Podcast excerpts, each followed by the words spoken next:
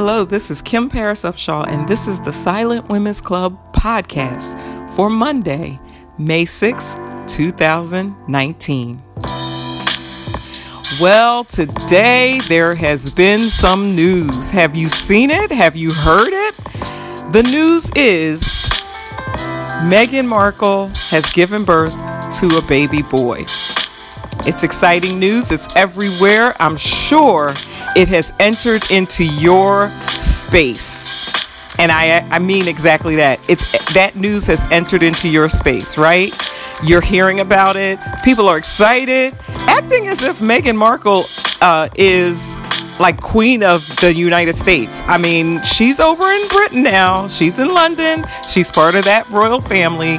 Um, and we're certainly excited for her. I'm I'm not hating on her. Well, not completely, because frankly, when I hear about big bursts like that, it does something to me.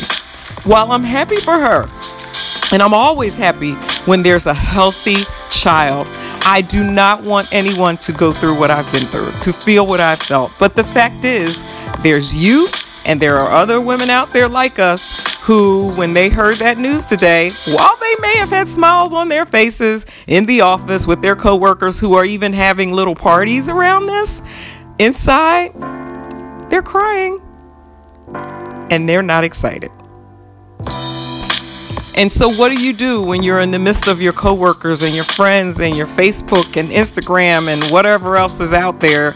Your friends are just showing pictures and talking about it. Well, this is what I say. If you can enjoy, enjoy. If you can tune out for a while, shut down the computer, turn it Facebook off your phone. Don't look at it. If it's going to make you feel bad, just don't look at it. And I know you're saying, Kim, it's everywhere. Yeah, it is. But as soon as you see it, flip through it, turn it off if it's bothering you. If it doesn't bother you, hey, it's okay.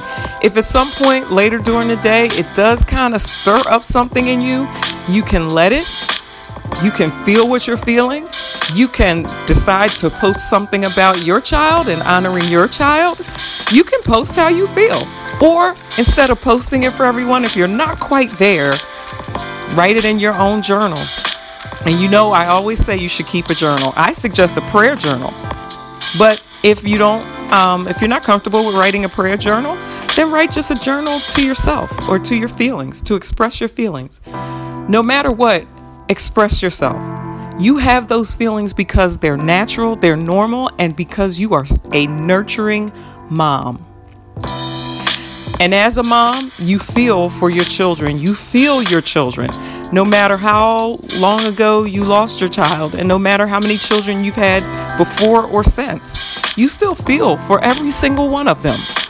And so feel what you're feeling. You may even feel the delight of when you did birth your child and your child, you know, has thrived and you can remember those days as, as Meghan Markle will be going through all of that right now. Or you may be thinking about the child you lost. It's okay either way. Feel what you're feeling, but honor yourself.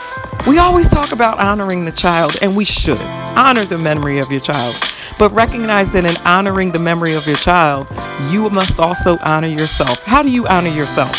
If you need to take time away, as I said, from Facebook, Instagram, everything else, emails, phone messages, text messages, whatever you may receive that's talking about this and it's making you feel something, then take time away from it. Take me time, take you time, take myself time, time to just decompress, to think about what you're feeling, to write about it, and to, you know, sit back and have some stress free time. Time where you can enjoy yourself and really feel good about yourself. Encourage yourself.